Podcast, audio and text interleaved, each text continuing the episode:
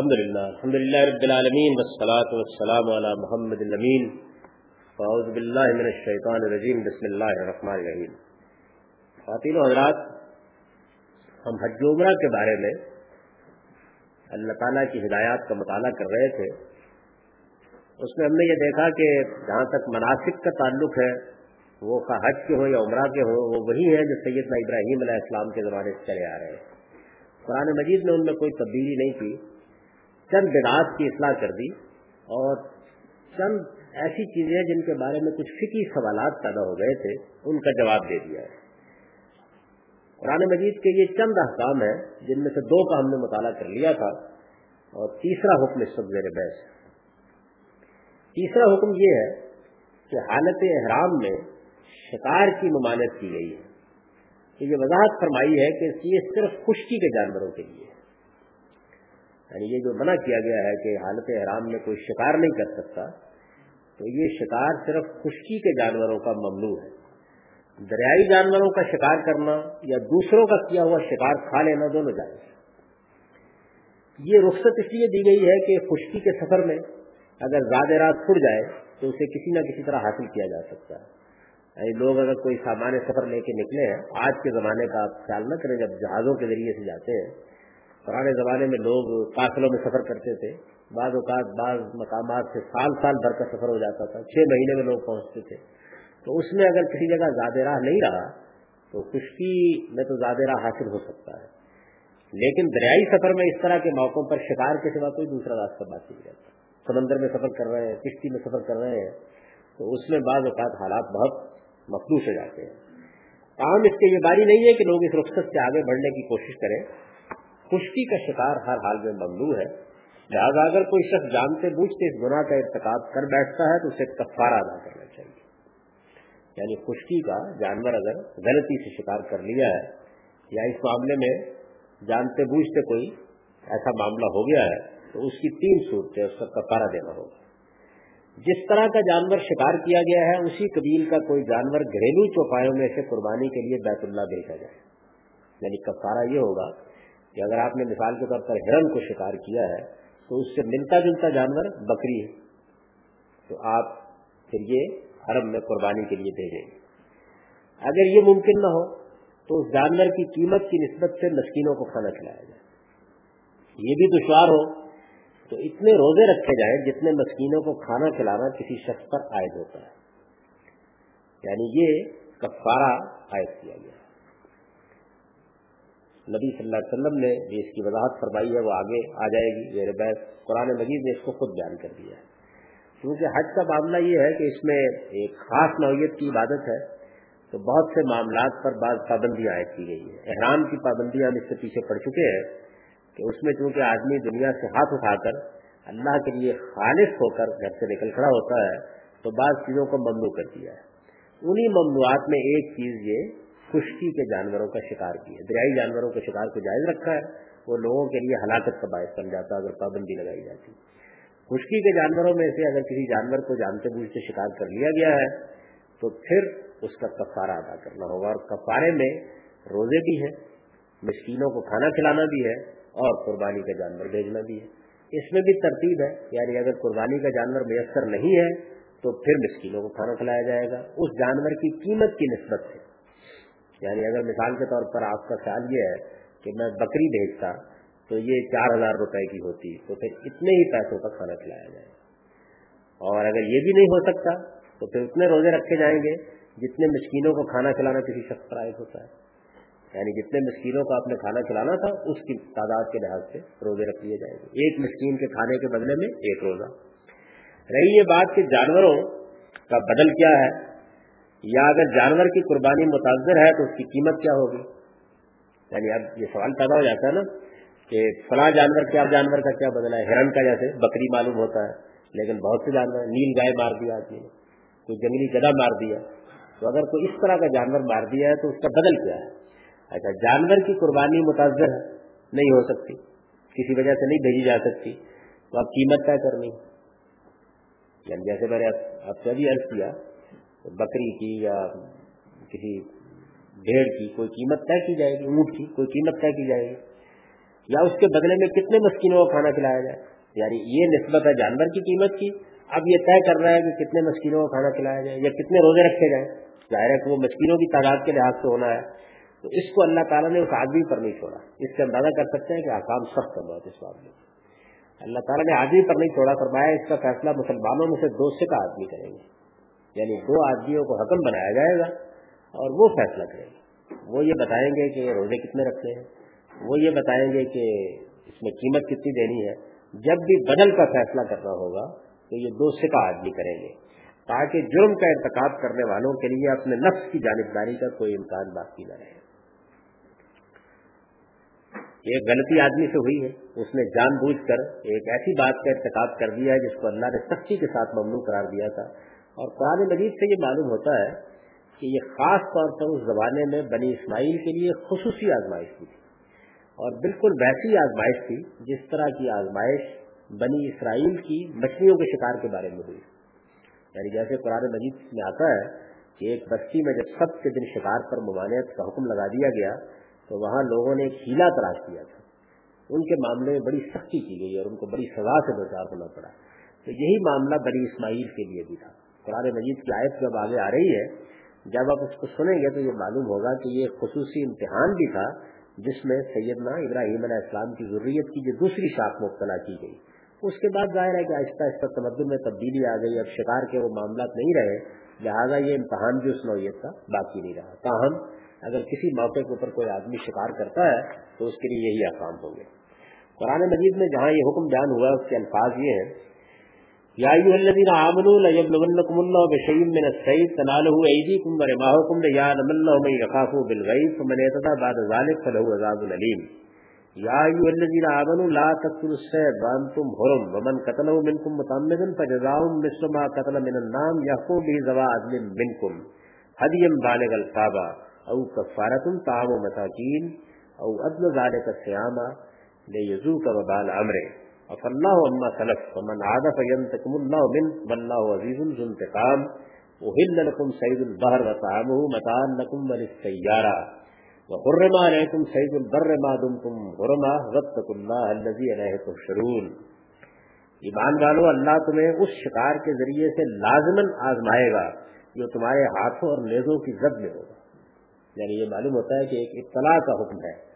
بنی اسماعیل کے بارے میں یہ دیکھا جائے گا کہ سفر کرتے ہوئے جب کوئی چیز میسر نہیں ہوتی، شکار کی رغبت بھی ارگوں میں بہت زیادہ تھی، اس میں جانور دائیں بائیں سے نکل کر ان کے نیزوں کے سامنے آ رہے ہیں۔ یہ ہوگا۔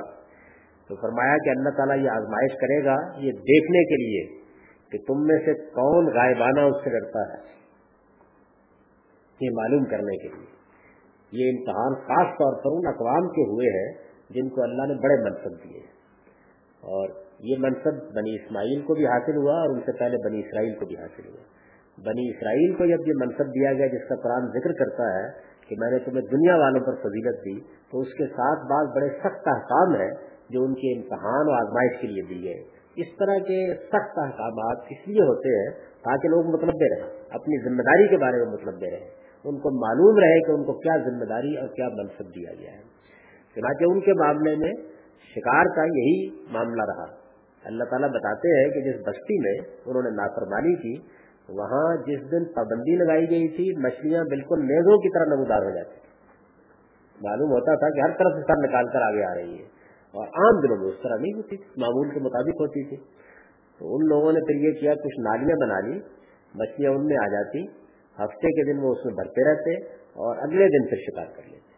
اس ہیلے کی اللہ تعالیٰ نے ان کو بڑی سخت سزا دی۔ اور یہ فرمایا کہ یہ نافرمانی سے بھی آگے بڑھ کے جس میں تم نے اللہ کو دھوکہ دینے کی کوشش کی ہے۔ بنی اسماعیل کو یہ کہا گیا ہے کہ تمہارے ساتھ یہ معاملہ احرام کی حالت میں ہوگا۔ جب تم حج پر جاؤ گے اور احرام باندھ کر نکلو گے تو چونکہ اس میں خوشی کے شکار پر پابندی لگا دی گئی ہے، اس کا مقصد بھی یہی ہے کہ یہ دیکھا جائے کہ تم نے سے کون غائبانہ اس سے ڈرتا ہے۔ پھر جس نے اس تنبیہ کے بعد بھی حدود سے تجاوز کیا تو اس کے لیے ایک دردناک آزاد ہے۔ ایمان والوں، احرام کی حالت میں شکار نہ کرو اور جو تم نے سے جان بوجھ کر ایسا کر گزرے تو اس کا بدلہ اسی طرح کا جانور ہے، جیسا اس نے مارا ہے۔ اس کا فیصلہ تم میں سے دو عادل آدمی کریں گے اور یہ نذرانہ کافی پہنچایا جائے گا۔ یا نہیں تو اس گناہ کے کفارے میں مسکینوں کو کھانا کھلانا ہوگا۔ یا اسی کے برابر روزے رکھنے ہوں گے، تاکہ وہ اپنے کیے کی سزا چکھے۔ پہلے جو کچھ ہو چکا، اسے اللہ نے معاف کر دیا ہے، لیکن جو اس کا ارادہ کرے گا، اللہ اس سے انتقام دے گا۔ یہ اللہ کا فیصلہ ہے۔ یہاں یہ انتقام کا لفظ جو استعمال کیا ہے، تو یہ معلوم ہوتا ہے کہ اگر بنی اسرائیل نے خلاف ورزی کی تو ان کو بھی دنیا میں اس کی سزا ملے گی۔ اور بنی اسماعیل اس کی خلاف ورزی کریں گے تو اس کی سزا ان کو بھی دنیا میں دی جائے گی۔ یہ اللہ کا فیصلہ ہے اور اللہ زبردست ہے، وہ انتقام دینے والا ہے۔ دریا کا شکار اس کا کھانا تمہارے لیے حلال کیا گیا ہے، تمہارے لیے اور تمہارے کافروں کے زیادہ راہ کے لیے۔ اور خشکی کا شکار بدستور حرام ہے۔ جب تک تم احرام کی حالت میں ہو، اس کی پابندی کرو۔ اور اس اللہ سے ڈرتے رہو جس کے حضور میں تم سب حاضر کیے جاؤ گے۔ تو اس سے یہ بات بالکل واضح ہو جاتی ہے کہ یہ خصوصی احکام ہے اور ان کی نوعیت اطلاع کی ہے۔ یعنی اللہ تعالیٰ جب کسی قوم یا گروہ کو آزماتے ہیں تو بعض اس نوعیت کے سخت احکام ان کو دے دیتے ہیں۔ اسی وجہ سے اس میں کفارے کا طریقہ اور دوسری چیزیں بھی بہت سخت رکھی گئی ہیں۔ اس کے موقع ظاہر تمدن کے ساتھ ختم ہو گئے اور بنی اسرائیل کی یہ حیثیت بھی وہ نہیں رہی، لیکن بہرحال حکم یہی تھا ان کے لیے۔ چوتھا حکم یہ ہے کہ حج و عمرے کے لیے سفر کرنے والے اگر کسی جگہ گر جائیں یعنی آدمی گھر سے نکلا حج کرنے کے لیے، عمرے کے لیے، راستہ بند ہو گیا، یہ چیز قدیم زمانے میں بہت پیش آ جاتی تھی۔ موجودہ زمانے میں بھی پورے امکانات ہوتے ہیں، کوئی جنگ چھڑ گئی۔ راستے میں کوئی ایسی صورت پیش آ گئی کہ آپ نہیں پہنچ سکتے کسی وجہ سے۔ چوتھا حکم یہ ہے کہ حج و عمرے کے لیے سفر کرنے والے اگر کسی جگہ گر جائیں اور ان کے لیے آگے جانا ممکن نہ رہے۔ تو اونٹ، گائے، بکری میں سے جو میسر ہو، اس کی قربانی اسی جگہ کر دیں اور سر منڈوا کر احرام کھول دیں یعنی پھر طریقہ کیا ہے؟ اللہ تعالیٰ نے یہ رعایت فرمائی کہ آپ جو قربانی آپ کو میسر ہو سکے۔ اونٹ میسر ہے، اونٹ، بکری میسر ہے، بکری، گائے میسر ہے، گائے، جو قربانی میسر ہو، وہ کر دیں اسی جگہ، جہاں آپ گر گئے ہیں اور سر منڈوا کر احرام کھول دیں ان کا حج عمرہ یہی ہے۔ حج بھی ہو گیا، عمرہ بھی ہو گیا۔ یعنی اللہ تعالیٰ نے اس کو قبول فرمایا۔ سلح حدیبیہ کے موقع پر نبی صلی اللہ علیہ وسلم نے یہی کیا تھا۔ سلح حدیبیہ میں نبی صلی اللہ علیہ وسلم کے ساتھ یہی صورت پیش آ گئی تھی۔ وہاں آگے جانے کا راستہ نہیں رہا اور قریش نے یہ کہا کہ نہیں، آپ اس سال نہیں جا سکتے۔ تو ایک صورت یہ تھی کہ جنگ کی جائے۔ دوسری صورت یہ تھی کہ مصالحت کی ایک دستاویز پر دستخط کر کے راستہ نکال لیا جائے۔ رسول اللہ علیہ وسلم نے دوسرا راستہ اختیار کیا۔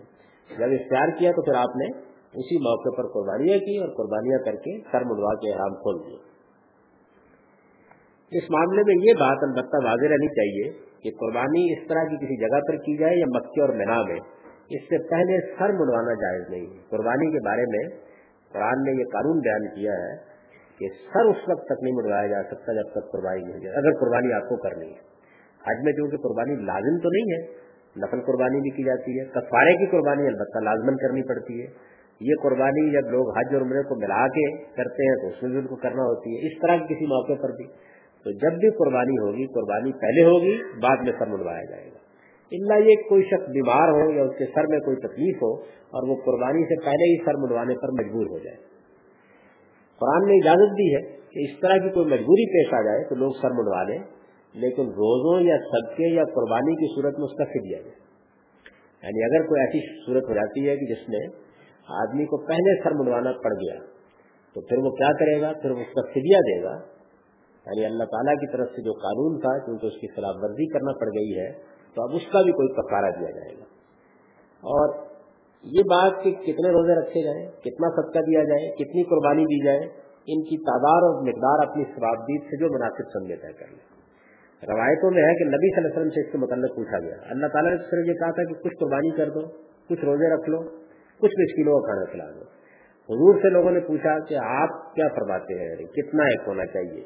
تو آپ نے فرمایا کہ تین دن کے روزے رکھ لیے جائیں یا چھ مسکینوں کو کھانا کھلا دیا جائے، یا ایک بکری ذبح کر دیا تو کافی ہو جائے۔ ظاہر ہے کہ یہ جو اللہ تعالیٰ نے اختیار دیا تھا، اس میں حضور نے ایک خاص پہلو کے بارے میں اپنی ترجیح بیان کر دی۔ اور اس سے بہتر بات کیا ہو سکتی ہے؟ یہ حضور کا اس معاملے میں فیصلہ ہے اس وجہ سے ہر مسلمان کے لیے اس میں آسانی ہو گئی۔ یہ معلوم ہو گیا کہ اتنا اگر کر لیا جائے تو اللہ تعالیٰ کے یہاں یہ کفایت کر جائے گا ایک بات فرمایا ہے، وَأَتِمُّ الْحَجَّ وَالْعُمْرَةَ لِلَّهِ فَإِنْ أُحْصِرْتُمْ فَمَا اسْتَيْسَرَ مِنَ الْهَدْيِ وَلَا تَهْلِكُوا رُؤُوسَكُمْ حَتَّى يَبْلُغَ الْهَدْيُ مَحِلَّهُ فمن كان منكم مريضا او به اذى من راسه ففدية من صيام وصدقة ونسك اور حج و عمرہ کی راہ اگر تمہارے لیے کھول دی جائے تو ان کے تمام مناسب کے ساتھ ان کو اللہ ہی کے لیے پورا کرو، لیکن راستے میں گر جاؤ۔ تو ہدیے کی جو قربانی بھی میسر ہو اسے پیش کر دو اور اپنے سر اس وقت تک نہ مونڈو جب تک یہ قربانی اپنی جگہ نہ پہنچ جائے کہ جو بیمار ہو یا اس کے سر میں کوئی تکلیف ہو تو اسے چاہیے کہ روزوں یا صدقے یا قربانی کی صورت میں اس کا فدیہ دے۔ یہ گویا گر جانے کی صورت میں قانون ہے جو بیان کر دیا گیا یعنی اس میں دو باتیں بیان کی گئی ہیں۔ ایک تو یہ بات واضح کر دی گئی ہے کہ آپ اسی جگہ قربانی کریں، سر منڈوائیں اور احرام کھول دیں۔ اللہ تعالیٰ آپ کی یہ عبادت قبول فرمائے گا۔ جو معاملہ پیش آیا ہے وہ چونکہ آدمی کے بس کا نہیں تھا، تو اس کی اللہ نے یہ رعایت دے دی ہے۔ اور یہ حج کے سفر میں، عمرے کے سفر میں کسی بھی وقت کسی شخص کو پیش آ سکتا ہے، تو اس میں پریشان ہونے کی کوئی بات نہیں، اللہ تعالیٰ نے اس کے لیے راستہ نکال دیا دوسری چیز یہ ہے کہ اگر کسی وجہ سے سر مڑوانا پڑ جائے اور آدمی اس قانون کی پابندی نہ کر سکے، جو قانون بیان کیا گیا ہے کہ سر منڈوانے سے، کہ قربانی کے بعد یہ ہونا چاہیے۔ تو اس وجہ سے پھر اللہ تعالیٰ نے اس کا فریہ مقرر کر دیا تاکہ ایک قانون اگر اس سختی کے ساتھ بنایا گیا ہے، تو آدمی پوری طرح اس پر عمل پیرا ہو اور اگر کوئی غلطی ہو جاتی ہے یا کرنا پڑ جاتی ہے، تو اس کے لیے فریہ ادا کر دیا جائے۔ پانچواں حکم یہ ہے کہ باہر سے آنے والے اگر ایک ہی سفر میں حج و عمرہ دونوں کرنا چاہیں تو کر سکتے ہیں۔ ہمارے یہاں تو خیر اس کا تصور ہی ختم ہو گیا۔ لوگوں کا مسئلہ یہ ہے کہ بیس بیس عمرے کرتے ہیں ایک ہی دفعہ جا کے۔ اللہ تعالیٰ بڑی مشکل سے اس کی اجازت دے رہے ہیں کہ آپ ایک سفر میں ایک حج کے ساتھ عمرہ کر لیں۔ بڑی مشکل کی اجازت دے رہے ہیں۔ یہ کہتے ہیں کہ یہ رعایت ہے جو میں کر رہا ہوں، ورنہ عمرے کے لیے الگ سفر ہونا چاہیے، حج کے لیے الگ سفر ہونا چاہیے۔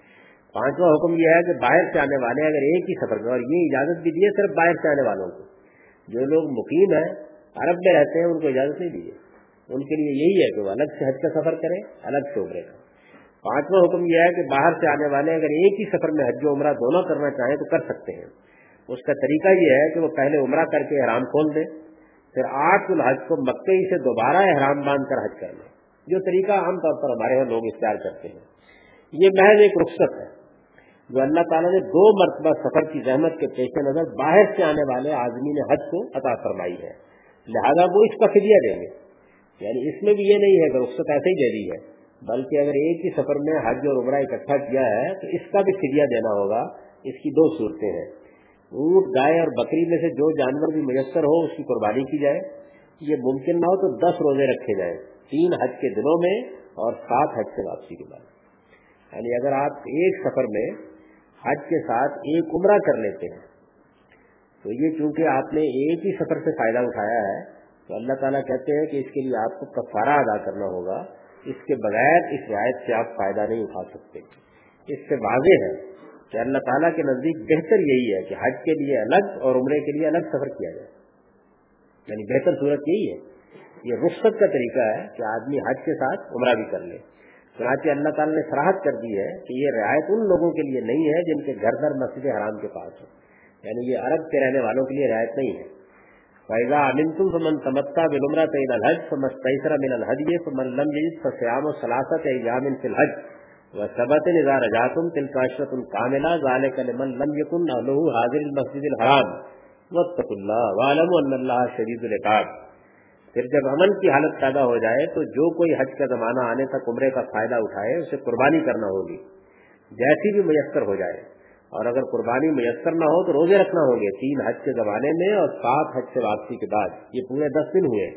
اس طریقے سے ایک ہی سفر میں حج کے ساتھ ملا کر عمرے کی یہ رعایت صرف ان لوگوں کے لیے ہے جن کے گھر گھر مسجد حرام کے پاس نہ ہو۔